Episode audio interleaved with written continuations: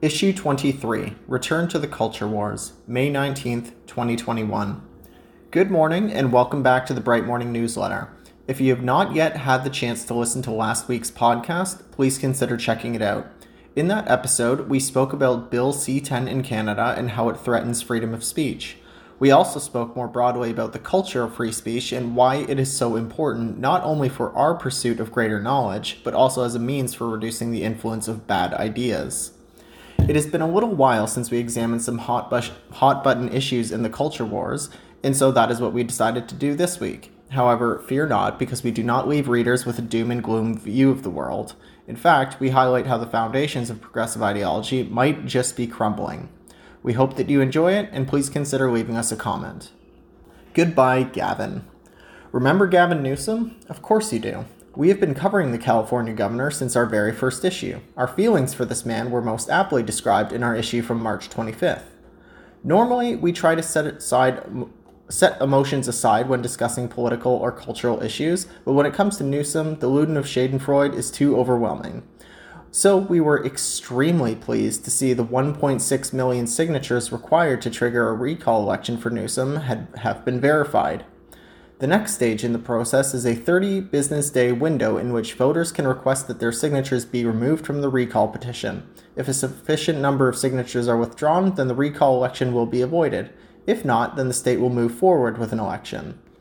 Of course, Newsom attempted to frame this as a Republican recall, but as we have mentioned before, the distaste for Newsom is so overwhelming in California that it has eroded partisan divisions.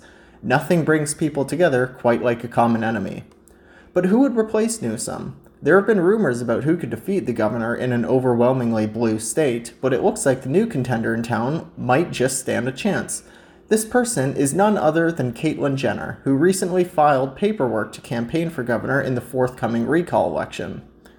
If this is the beginning of the end of Gavin Newsom, then that should be a cause for celebration. However, progressives in America are not willing to let their boy Gavin go down without a fight.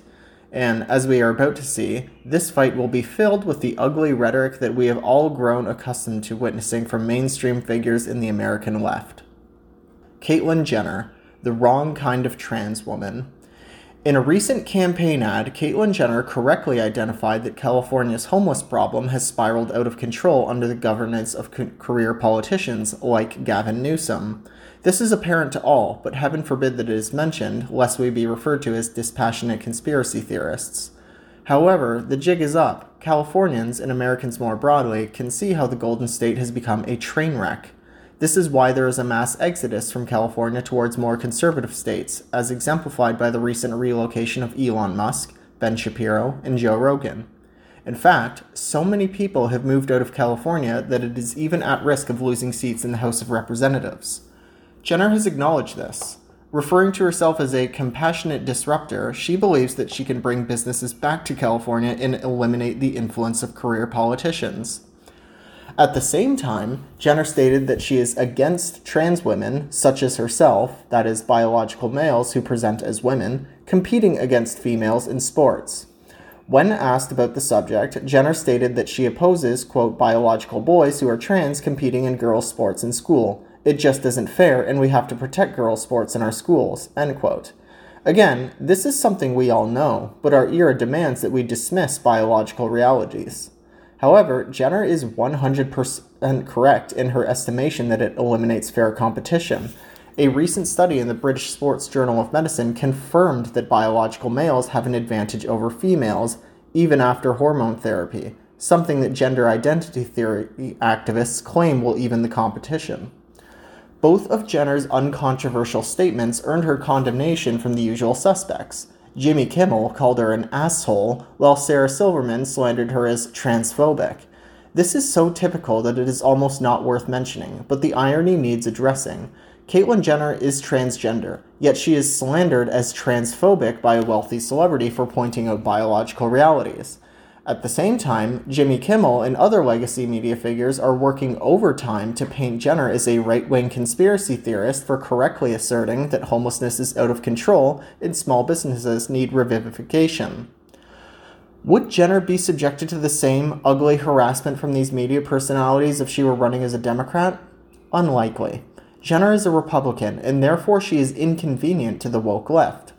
The woke pretend they are allies and advocates for hypothetically endangered minority groups, but whenever an individual from one of these groups goes rogue, that is, voices an opinion that counters progressive orthodoxy, as Jenner did, the woke throw a tantrum, hurl insults, and attempt to oust them from polite society.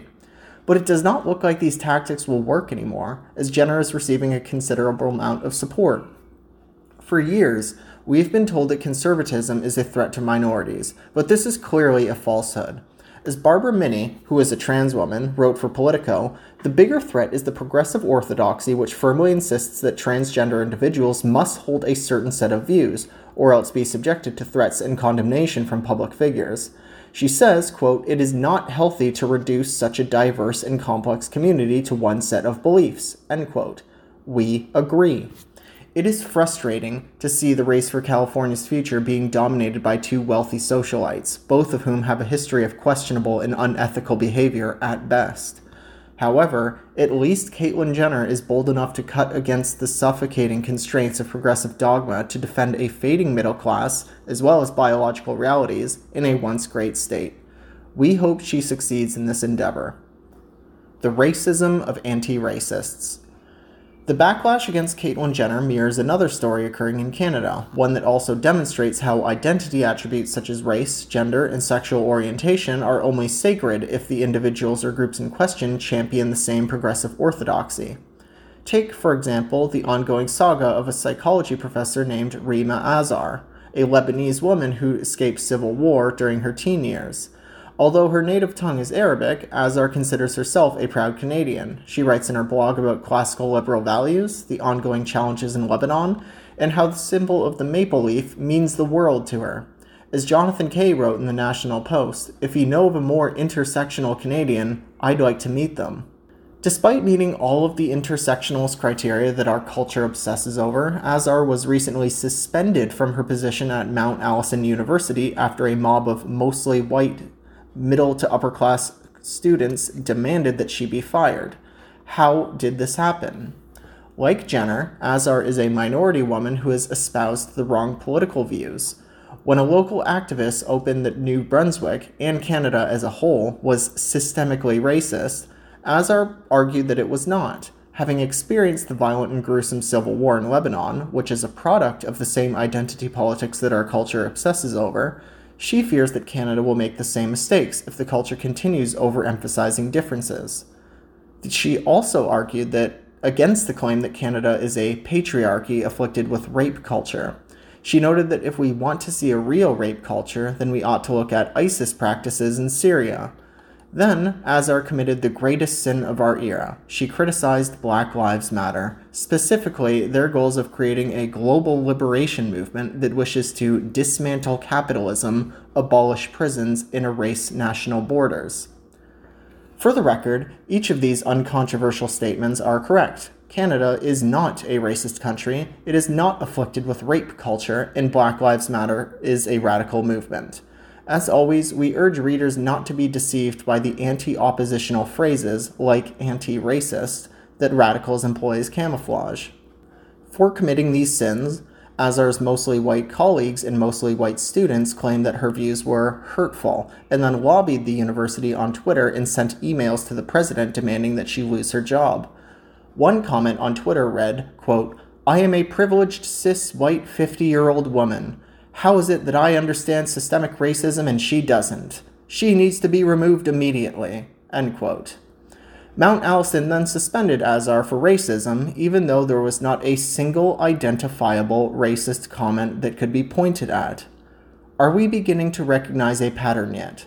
The cycle looks something like this 1. Progressives claim to value diversity, except viewpoint diversity, which they consider harmful. 2. Institutions imbibe unprovable assertions, such as the claim that our culture is systemically racist, sexist, homophobic, queerphobic, fatphobic, transphobic, etc. 3. Individuals, often from minority groups, oppose these ideas with sound and reasoned arguments. 4. Progressives attempt to unperson these individuals. They form a mob and demand these proverbial heretics be removed from their positions and replaced with someone who will adhere to the orthodoxy. 5. repeat. This is racism in action. The reason it can be classified as such is because it demonstrates there is an expectation for minorities to champion specific beliefs. If minorities oppose these views, then they are subjected to bullying, threats, and job loss at the behest of their mostly white peers. Of course, this same pattern of cancellation works for non minorities as well, but the point still stands. Thus, racial essentialism is a feature and not a bug of progressive orthodoxy.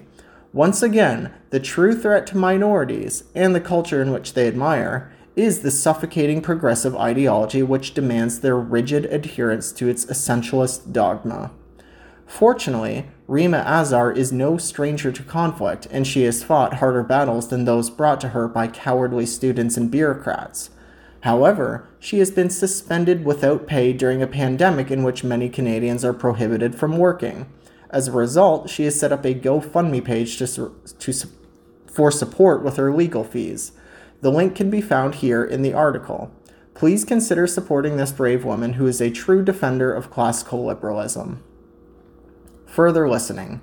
This week, we encourage the audience to listen to John McWhorter as he speaks with Michael Shermer about his new thesis Neo racists posing as anti racists and their threat to America and Western culture more broadly.